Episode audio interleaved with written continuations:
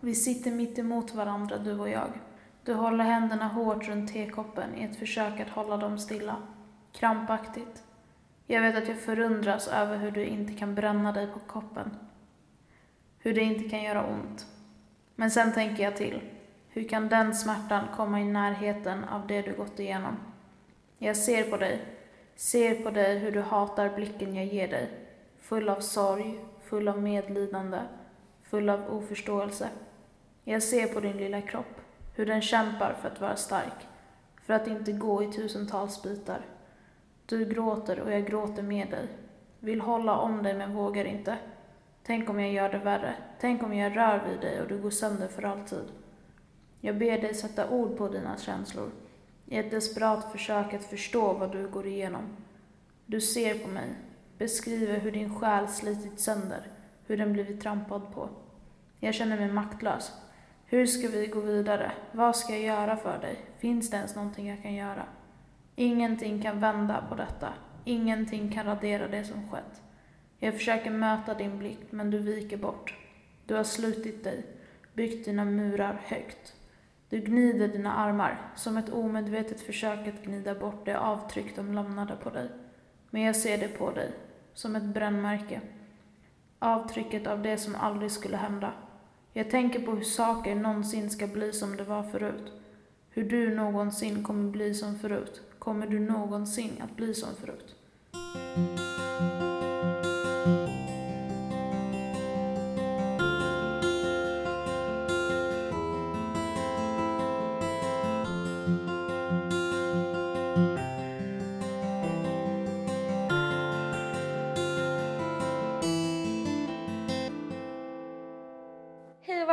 Till Prata om det med Vi vågar. Idag kommer vi att prata om att vara anhörig till någon som har varit utsatt för sexuella övergrepp. Och där har ju vi lite olika, eh, vad ska man säga, roller vill jag inte säga, men ändå perspektiv. Ja. Det är kanske är ett bättre ord. Ja. Du som anhörig och eh, jag som sexualbrottsdrabbad. Gud vad det känns som att jag är. Eh, martyren här. Ja. Lika är det tidigare avsnittet med eh, ätstörningar. Du får ta en för laget. Jag, jag tar den för laget. ja, var börjar man någonstans? Alltså- är väl frågan. Jag tror att om man tar det väldigt allmänt och generellt är väl liksom som bekant att ha blivit utsatt för övergrepp Ja. är ju väl alltså fullt av liksom känslor av skuld, skam och det för omgivningen och för anhöriga kan vara någonting väldigt svårt att greppa, Mm. tror jag. Det är Absolut. väldigt lätt att man ser på ett offer då Mm. eh, och tänker att nej men shit vad hemskt eller shit vad synd. Ja. Men, Och att man ser, att man ser annorlunda på någon. precis. Och ibland kan man nästan så känna att folk ser att jag är ärrad. Mm. Och Och typ dömer den utefter det. eller? Ja, det, det är en väldigt svår grej. Jag, jag verkligen hatar när folk tycker synd om mig. Mm. För det är inte synd om mig liksom. Jag har varit utsatt för det jag har varit utsatt för och det är liksom, det är min grej. Och jag lär mig hantera det och jag lär mig leva med det. Mm. Eh, men det är inte synd om mig. Liksom. Jag jag hatar att identifieras med den här, Den som man tycker synd om. ja, den här svaga, Ja. det här svaga offret. Och hela liksom begreppet offer Mm. känner jag mig väldigt främmande inför. Mm. Jag vill inte vara Ett, Ett offer. Nej, jag är liksom jag. precis. För jag tror att, jag tror att det är någonting som man nästan reflexmässigt går efter som Ja. anhörig. Eller som liksom att nu har den här personen förändrats på något vis. Nu har den här Mm. personen gått från att vara liksom inom citationstecken normal individ eller stark eller Mm. full av liv eller whatever till att bli det här äh, offret som är svagt och det är synd om och den kommer för alltid och för evigt att inte bli samma liksom. Ja. och det är sant i och för sig. Mm. För att man blir inte samma person Nej. efter ett övergrepp. Man blir någon annan. Men det betyder inte att man för alltid är ett offer. Nej. Och jag tror att det är väldigt viktigt att förstå och som omgivning också att förstå att men jag, jag kommer förändras. Mm. Och jag har förändrats av det här. Och jag kanske har gått från att vara liksom helt till trasig. Men jag behöver också att ni låter mig vara den här nya personen Mm. som jag blir. För det är väldigt många, både som har varit utsatta men, men liksom som anhöriga, som är så här, men jag vill gå tillbaka till den jag var. Mm. Och det finns inget sånt. Nej. Utan du behöver bli någon annan. För att någonting liksom stort och hemskt och traumatiskt har hänt dig. Mm. Och du har liksom gått sönder. Och när du bygger ihop dig själv igen, då blir inte du som du var. Blir Utan du blir någon annan. Ja. Och det behöver inte vara någonting sämre. Nej, nej. Det kan vara någonting så mycket bättre. Och liksom starkare och mer liksom engagerat och Precis. allt möjligt. Det är bara annorlunda. Ja men Jag tror att- precis. För att jag kan tänka mig att liksom, ja men okej men så här enklaste exemplet är väl typ föräldrar. Typ så här, Mm. ja men de har ett barn som blir utsatt för övergrepp och då kanske det blir typ, ja men till och med två år efter. Mm. Liksom, och mitt i så här bearbetningsprocess och allting. Typ så här, ja men vi saknar vår gamla dotter. Eller vi liksom så här, du, sen dess har du aldrig varit dig lik. Bara, nej, of course not. Liksom. Nej, nej men precis. För jag tror att för individen Ja. så blir det liksom den här anpassningen till det nya är, det är inte ett val. Alltså det Nej. är liksom, gör det här eller så äh, kommer du mentalt inte överleva liksom. Mm.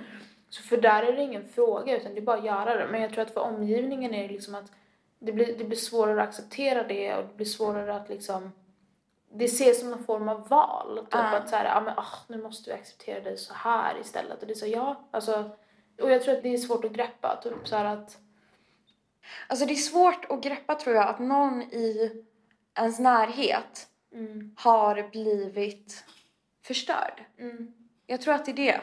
Att liksom att det har varit så här som vanligt och helt plötsligt så är allting förändrat. Mm. Jag tror kanske att det är det som är svårt att greppa och att liksom förstå. Och att man som anhörig då tänker att men vi är snart tillbaka. Ja, Vi nådde en liten, liksom, en liten botten där eller det var en lite så här bump, vad heter det? Bumpy road. ja. Eh, vä- ett litet vägskäl eller du vet en sån här. Ja, just det. Någonting, så här Någonting. bumpy. Bump in the road. Ja, men sen liksom, Sen vi återhämtar vanligt. oss. Ja, Uh, ger en vecka liksom. precis. Det, det funkar inte så. Nej. Jag tror eh, att det kan ligga väldigt, eller det kan vara så kantat av skuld utav, och speciellt för den som blivit utsatt utöver skuld i att var det mitt fel att jag blev utsatt så är det Mm. också typ lite att omgivningen skuldbelägger att varför kan du inte bara gå tillbaka som du var innan? Ja. Det har gått typ hur långt nu tid liksom. Alltså, För att jag eh, personligen Mm. så vet jag att jag har haft en en veckas gräns. Eh, när jag har blivit utsatt för eh, typ en våldtäkt. vänta, du har satt den gränsen på dig eller? Ja, på mig själv. Och jag har satt den för att jag har tänkt så här att okej, jag kan ge mig själv en vecka. En vecka är det okej att man mår dåligt. En vecka är det okej att man liksom inte presterar på topp. En vecka är okej att inte vara liksom ambitiös, glad, perfekt. Min omgivning klarar det i en vecka. Mm. Men sen måste jag vara tillbaka. Mm. Så att jag har liksom gjort så. Och jag har varit tillbaka. Men jag vet inte om jag har varit tillbaka på riktigt. Nej. För att ofta har jag inte ens kommit så långt som en vecka. Ofta har jag gett mig själv en dag eller två. Gud. Att liksom så här, get your shit together. Men blir det mer liksom att du är tillbaka eller mer typ att efter typ en vecka bara blockar det liksom? Alltså det är väl att jag efter typ den här två dagarna, Ja. jag ger mig själv en vecka men jag tar typ två dagar av Ja. dem. Sen slutar jag tänka på det. Sen bara, jag bara tar bort det helt ur Mm. mitt liv. Och sen fortsätter jag lite, lite bättre än vad jag var innan. Mm. För att jag vet att jag är lite mer skadad nu. Ja. Så då måste jag kompensera och vara lite bättre. Och det har slutat i, som man kanske förstår, extrem liksom krasch Mm. eh, till slut. För det finns ju bara Så en gräns. Ja, pallar. precis. Och det finns ju bara en gräns dit man kan liksom blocka bort saker och trycka undan saker. Mm. Eh, så till slut så måste man ju fronta dem. Och då, om det kommer ett år senare, Mm. då är det absolut ingen som förstår någonting. Nej. Jag tror att det är någonting som tyvärr är vanligt. Att man typ såhär att, men okej men nu, nu har min omgivning svårt att acceptera det jag är nu Ja. efter det som har hänt. Och Ja, men blir här, precis. men jag behöver fortfarande ge utlopp för de känslorna och det traumat jag har fått Ja. uppleva. Men jag får inte utrymme för det. Fine, då blockar jag det och sen som två år när det inte går att blocka längre då kommer liksom hela omvärlden stå som ett frågetecken bara what the fuck, vi trodde att du mådde bra. Ja. Nej, guess not. Nej men precis. Ehm. och det ligger ju i att man liksom, jag tror att det ligger ganska mycket i det här liksom skammen Mm, och skulden. Men det ligger också mycket i omvärldens bemötande. Mm. Definitivt tror jag är, och speciellt anhöriga, nära anhöriga, deras bemötande, deras liksom första reaktion på, Ja. för att Alltså det finns ju ingen mall för hur en individ, det har vi pratat om innan också, det Precis. finns ingen mall för hur en individ hanterar ett trauma. Nej. Alltså vissa, vissa bryter ihop totalt, Ja. typ sekunder efter, vissa kan gå liksom en månad ut och vara helt fine. Det Vissa finns kan ingen, gå år. Verkligen. Och när den här mallen väl spricker så att säga, om de liksom första anhöriga inte hanterar det bra, Mm. samma där, jag tror inte att det finns något, eller det, jag menar det finns ju rätt och fel, men det Mm. finns ju inte utefter liksom, det är individuellt. Mm. Man får ju liksom anpassa ut efter den individ som blivit utsatt, men jag tror inte att, alltså jag tror att, jag tror inte folk förstår hur mycket första reaktionen väger Nej. att det sättet som du hanterar liksom det här på, det sätter sina spår. Mm. Och att man liksom också måste förstå vilket jävla förtroende man får. Ja, Om du är den första som någon berättar för.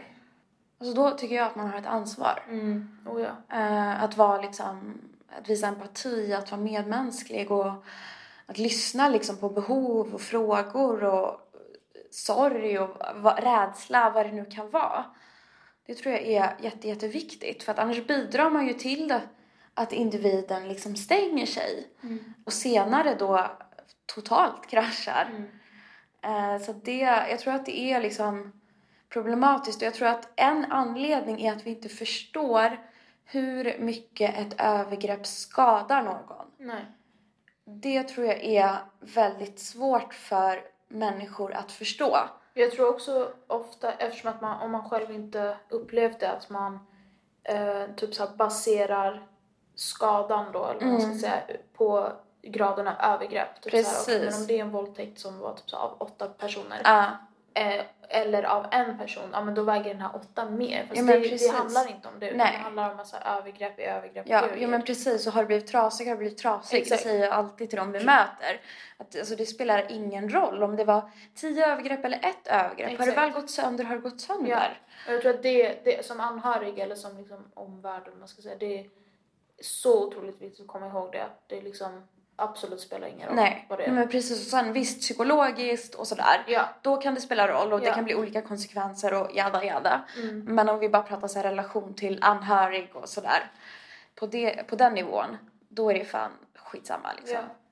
Alltså jag kan tänka mig som anhörig i liksom, vad heter det, reparationsprocessen, Mm. ehm, hanteringen och sådär. Att det, man är rädd för att ta upp saker eller man är rädd för, det har vi också pratat om, så här, är rädd för att ställa frågor. Precis. Rädd för att men jag vill inte trigga dig, jag vill inte Ja. trampa på tårna, jag vill Och sen att man själv, alltså om någon i min närhet blir utsatt för någonting så grovt som ett sexuellt övergrepp, Mm.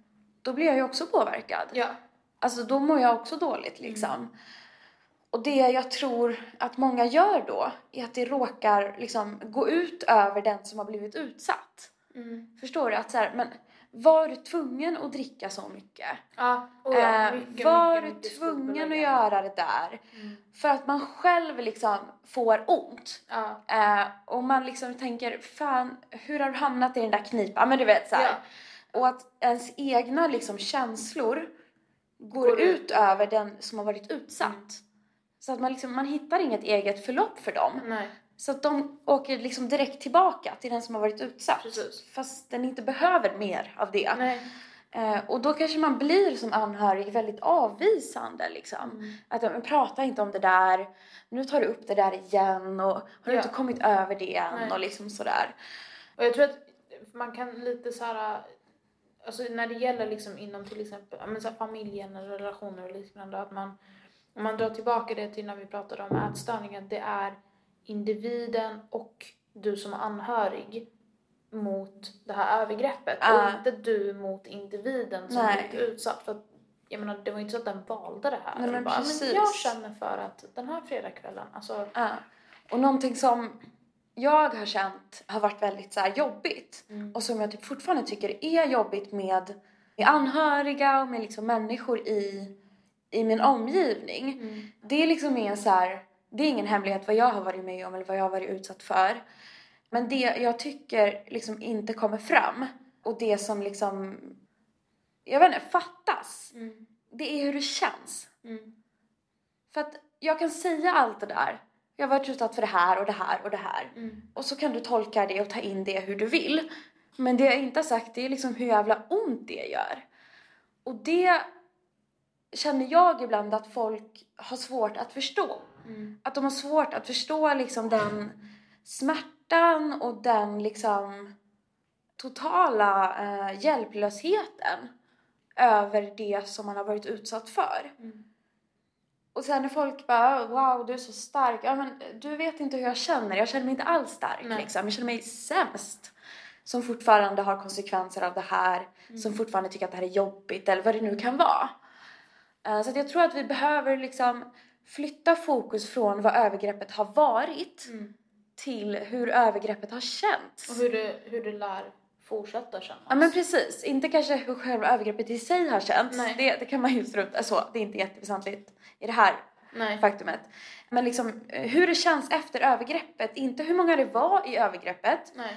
För att tänk bara, integriteten är kränkt. Den här Ja. personen har blivit allvarligt kränkt, allvarligt utsatt för brott.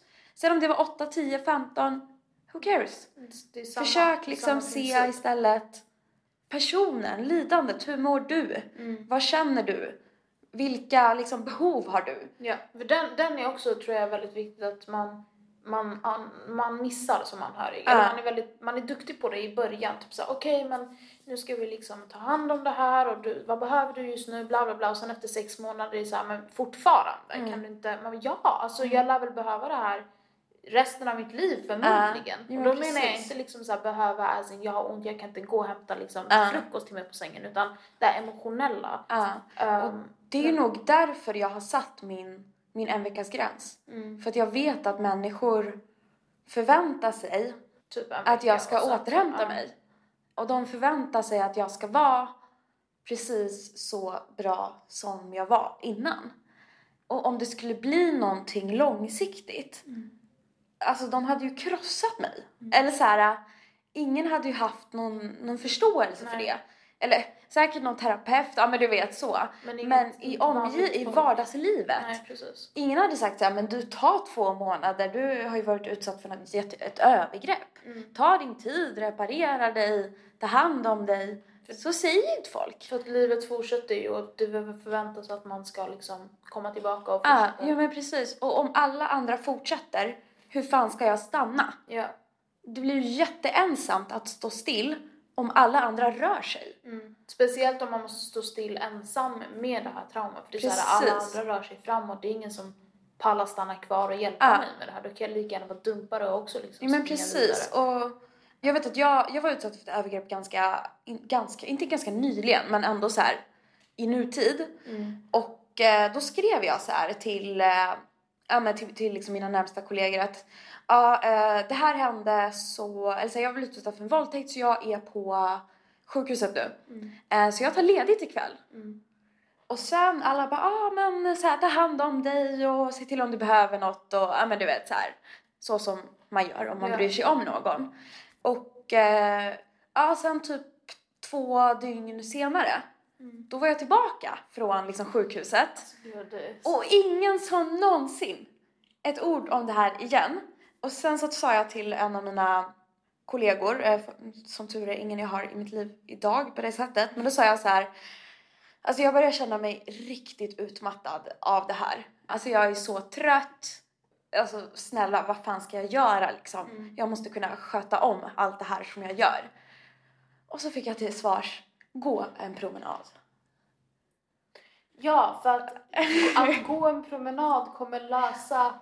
Och sen förstod jag liksom att så här, men Alexandra, det där är inte sånt vi pratar om.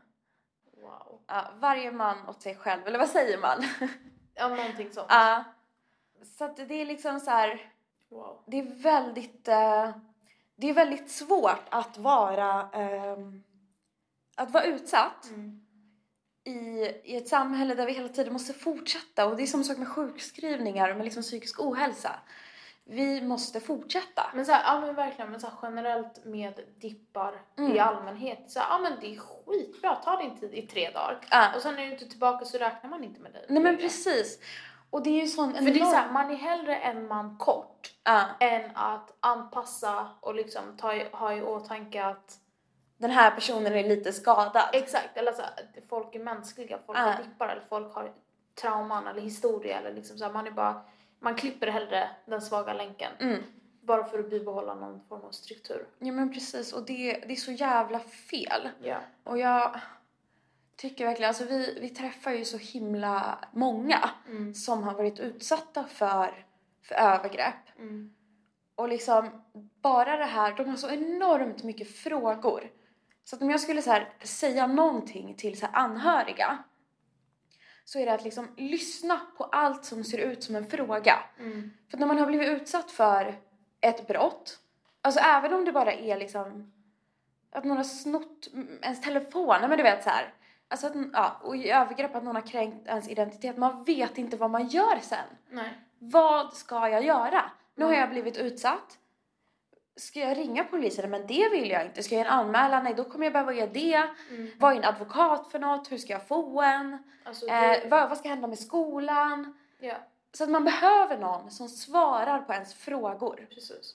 Och, Och som, som liksom... liksom uppfattar frågor mellan raderna också. Ja, men inte alltid precis. man vågar ställa alla frågor. Nej men precis, lyssnar till, alltså Exakt. efter frågor. Precis. Eller läser sig till frågor Mm. liksom. Och ser man någonting som ser ut som en fråga, svara alltid på det. För det är Mm. jätteviktigt. Jag kom på en viktig grej också när det kommer till anhöriga generellt att det här är såklart individuellt också men att hanteringen efter ett övergrepp, ja men det varierar ju, det är individuellt, Mm. men att om den i sig, alltså den här hanteringen leder, alltså innan man typ fått hjälp och så vidare, leder till någon form av självdestruktivitet.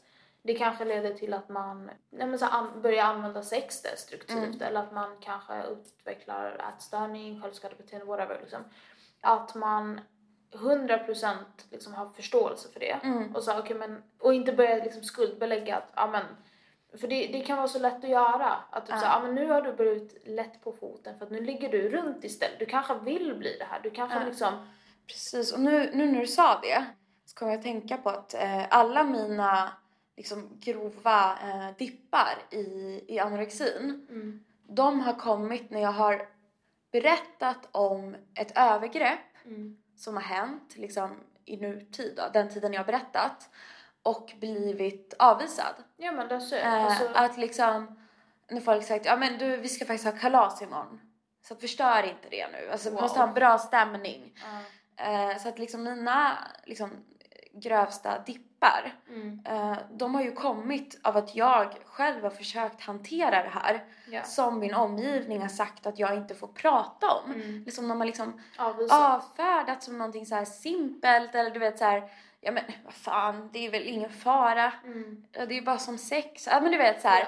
att man inte förstår så, allvaret. Alltså, jag blir så förundrad över folks sätt att... Ja. Folk har bara märkliga reaktioner.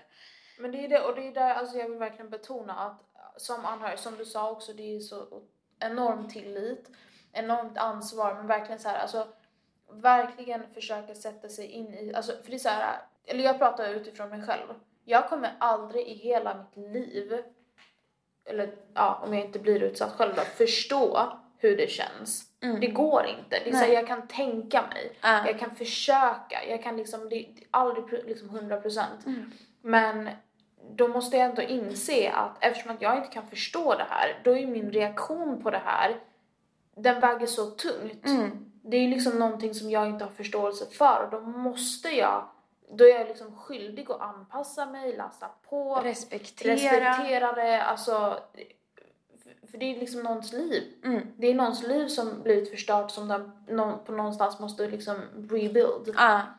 Eh, och att den då ger förtroende till dig och berättar om det, det är liksom, ta inte lätt på det alltså. Nej. Nej men det, det, det krävs så mycket att gå ut och berätta om det för att det ligger så mycket skuld och det ligger så mycket skam och det är så tabu och det är liksom... Men precis. Och de, de två liksom scenarierna som vi möter mest, det är ju det här när vi pratar anhörigperspektiv. Uh, det är ju föräldrar till barn som har varit utsatta mm. eller kompisar till no. den utsatta. Ja. Eh, eller hur ska man säga det? Kompisar till... Ja men, ja, men du förstår vad jag menar. Ja. Eh, och det är de två som oftast liksom säger vad ska jag göra? Mm. Liksom hur ska jag bemöta det här? Ja. Och det, alltså det viktigaste tänker jag är liksom omtanke. Mm. Alltså omtanke är så otroligt viktigt. För att det finns ingen sån mall. Vissa kommer vilja att du är liksom nära dem. Mm. Och vissa kommer vilja att du är långt bort som fan. Yeah. Men liksom visa omtanke istället då. Mm.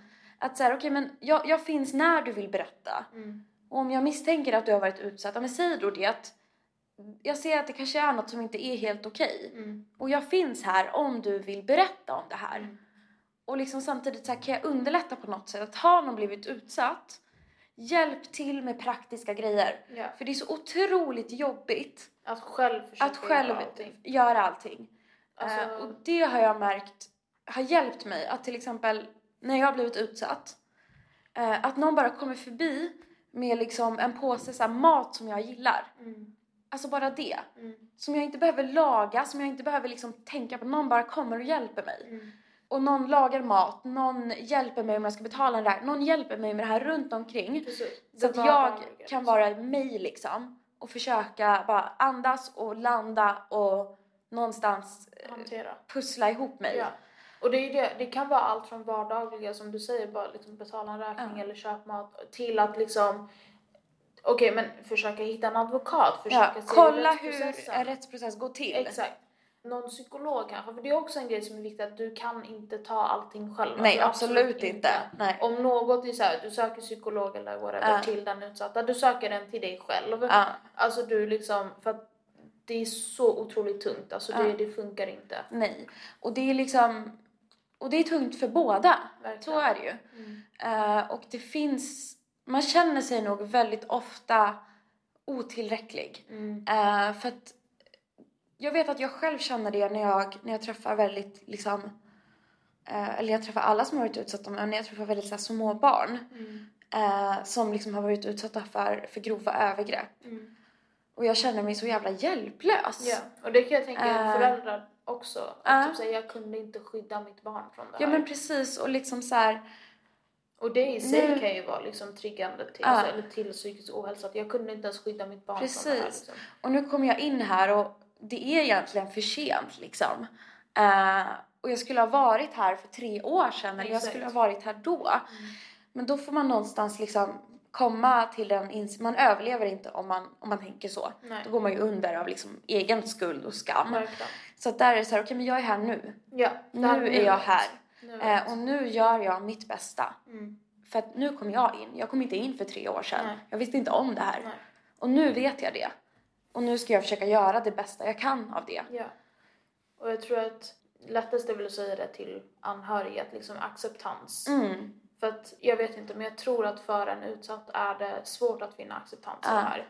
Och det kan gå år av liksom Precis. hat och massor av känslor. Tålamod. Verkligen. Eh, någonting som, som ofta händer när man har varit utsatt för ett övergrepp är att man vill eh, förändra någonting i sitt liv. Mm. Byta jobb, eh, Klippa håret. klippa håret, byta skola, byta klädstil, byta kön. Mm. Man vill göra någon förändring i sitt liv, en eller flera. Mm. Och där tänker jag att det är viktigt att man får göra det. Mm. Om man känner att man behöver det. Ja.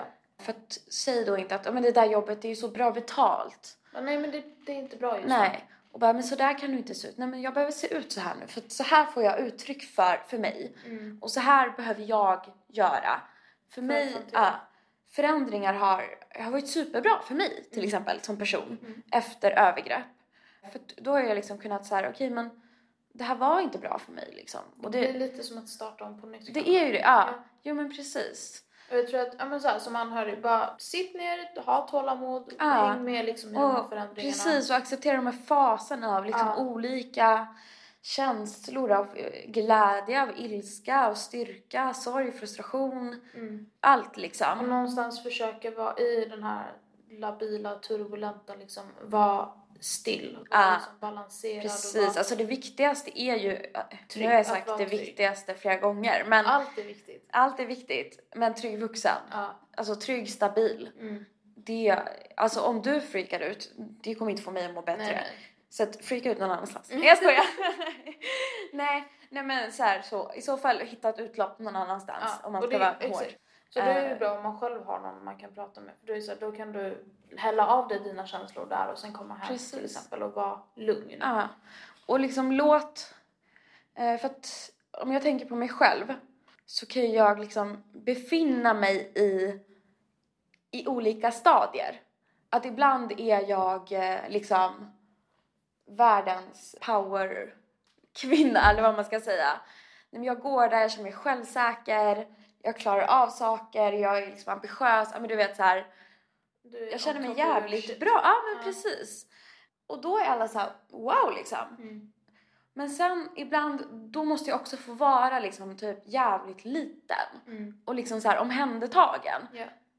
Och liksom finnas i, i min sorg. Mm.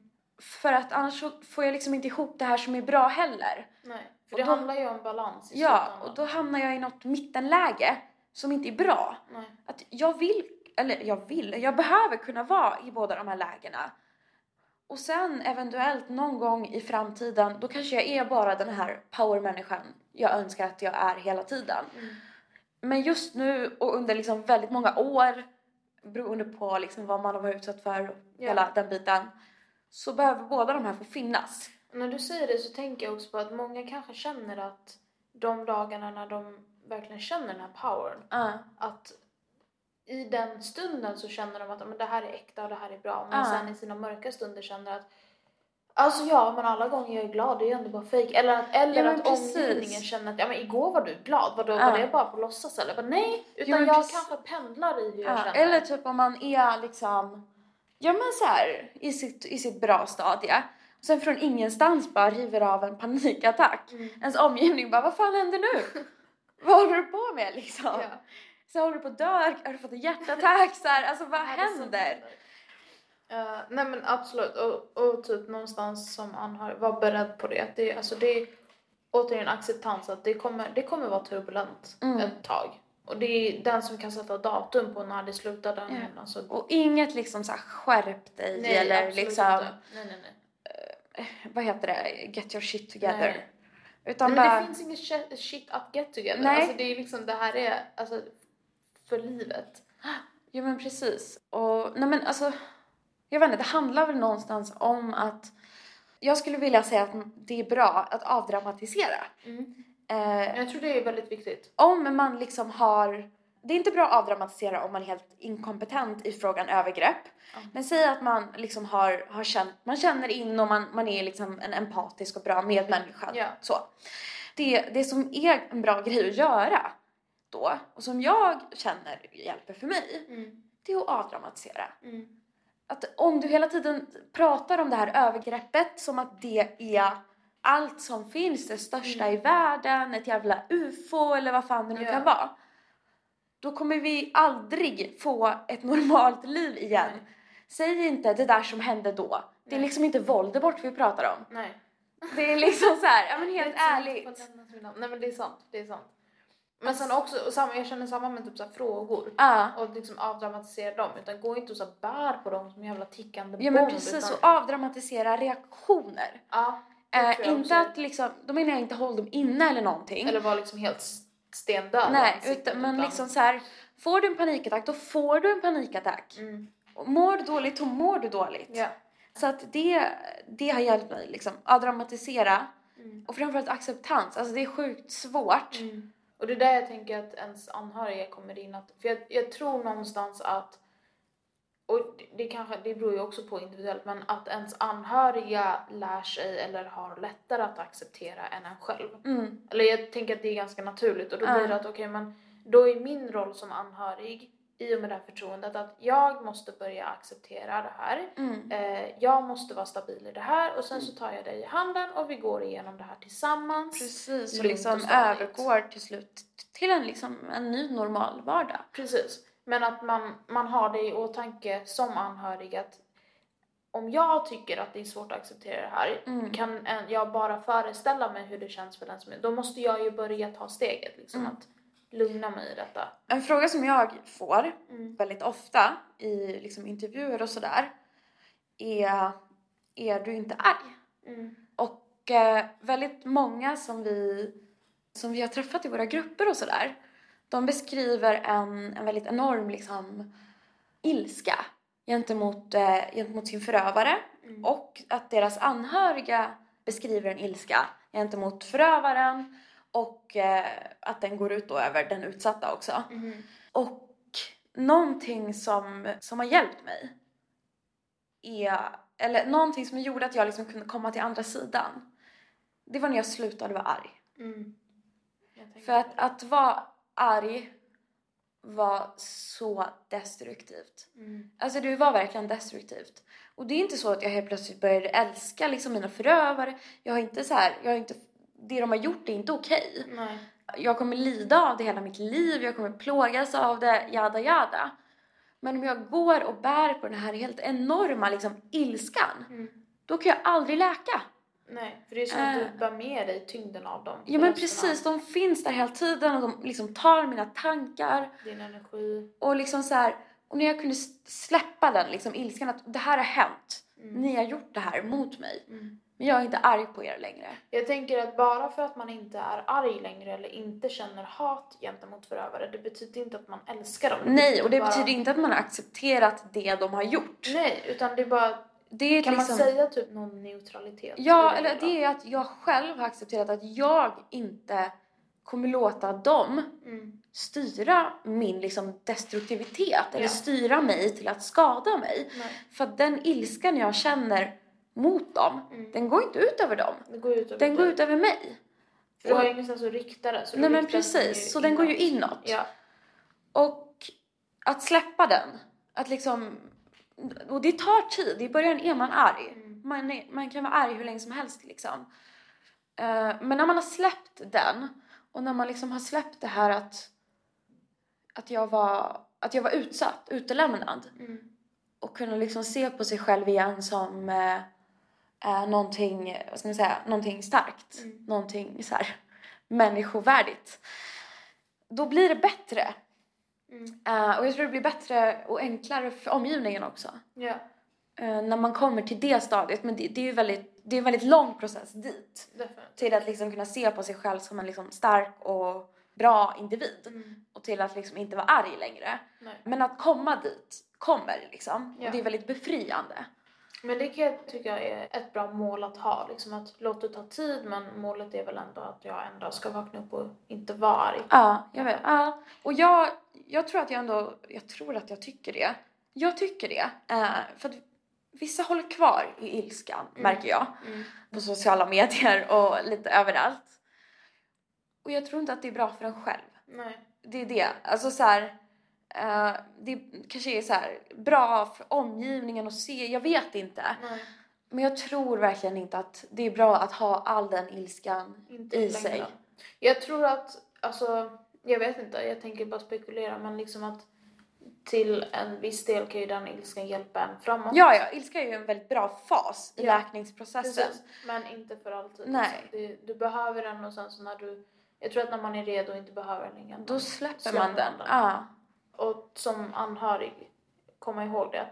För jag tror att när man tar det här med så att avdramatisera, att man plötsligt vill börja avdramatisera allting. Och typ Mm. så här, men sluta vara så arg, sluta vara så ledsen, sluta Ja. vara det här, sluta vara så här. Låt människan ha sina känslor. Det är om Mm. du ska börja avdramatisera så kan du börja med dig själv. Liksom, Mm. att du dramatis- avdramatiserar dig själv, dina Ja. frågor, dina känslor. Liksom. Och sen så låter du individen Ja. ha sitt. För det är liksom, det är jäkligt jobbigt att säga så här. jag har varit utsatt för, ja men säg, jag har varit utsatt för människohandel. Mm. Och personen framför dig bara, va? Mm. Men gud, alltså du vet det river av eh, världens liksom reaktion. Eh, börjar gråta, men du vet, det är fullt förståeligt att, att den gör det. Det är inte det. Nej. Utan det, det visar ju Det på blir, med, jobb, det blir svårt Ja. att hantera kanske. det visar ju på medmänsklighet och empati, så det är ett väldigt bra tecken. Ehm, men om man gör så varje gång, Mm. Då måste man lära sig att liksom plana ut. Ja. En första reaktion kan absolut vara så, för den kan man inte styra. Nej. Men sen har du fått din reaktion. Ja. Sen får du liksom så här chill. Ja, och det är, alltså det är också svårt. Jag menar, jag kan Ja. tänka mig det speciellt som typ så här föräldrar till barn som kanske blivit utsatta. Att, alltså, jag menar, det är ju liksom en del av en själv. Och då blir det Ja. att... Okej vadå, men mitt barn har blivit utsatt, ska jag tona ner mig själv? Bara, ja tyvärr, alltså du får nog ta och Ja. göra det ett Och där, jag har ju väldigt svårt, eller jag förstår ju såklart ett föräldraperspektiv intellektuellt och Mm. teoretiskt och sådär utbildningsmässigt, men känslomässigt Ja, så kan ju inte jag riktigt eh, relatera till det. relatera till det. Men, men jag tror absolut att det är en, liksom, en poäng. Ja. Och jag tror att det beror på liksom hur gammal barnet är kanske också. Men typ så här att ju mer man, dramatisk man själv är, då blir det Desto mer förstorar man upp händelsen. Ja, för, för det, det är som typ såhär, om ett barn ramlar och slås, om du Ja. springer och verkligen såhär oh my god hur gick det? Då kommer ungen börja gråta. Men om du kollar ner och bara hoppsan, då kommer den skratta och resa sig liksom. Ja. Nu var det här inte ett jättebra, jättebra jämförelse men om man får förstå bilden liksom att ens Ja. egen reaktion avspeglar ju senare hur den utsatta liksom kommer kunna hantera Precis. hela händelsen. Eh, jag tänker om jag ska försöka ge något, så här, ihop det. ja, ge något sista tips typ. Att bli utsatt för ett övergrepp är ett extremt svek och liksom övertramp Mm. på en människas liv, integritet, hälsa, whatever. Eh, och det får liksom långsiktiga allvarliga konsekvenser. Och att man som anhörig vågar stå kvar Mm. i den stormen, att man liksom inte försvinner. Nej. Utan att man stannar, man lyssnar på frågor, man försöker hjälpa till med det man kan. Man behöver inte prata om övergreppet, men ge en matkasse, liksom, Ja, hjälp till. det finns där. Ja. Ha tålamod. se till att man själv är liksom ihoplappad och inte Mm. labil. Liksom att prata själv med någon, ta hand om dig själv. Och sen ta det steg för steg. ja. Så det är, en, Tålamod. det är en lång process, liksom. det tar inte en vecka. Nej. det gör inte det. Ja, och eh, om du har blivit utsatt för eh, något form av övergrepp eller är anhörig till någon som har varit utsatt för övergrepp så kan du få råd, stöd och utbildning av oss. På Vi vågar. Ja. Och mer info hittar ni på vivågar.com. Yes, ta hand om er så hörs vi i nästa avsnitt. Hej då!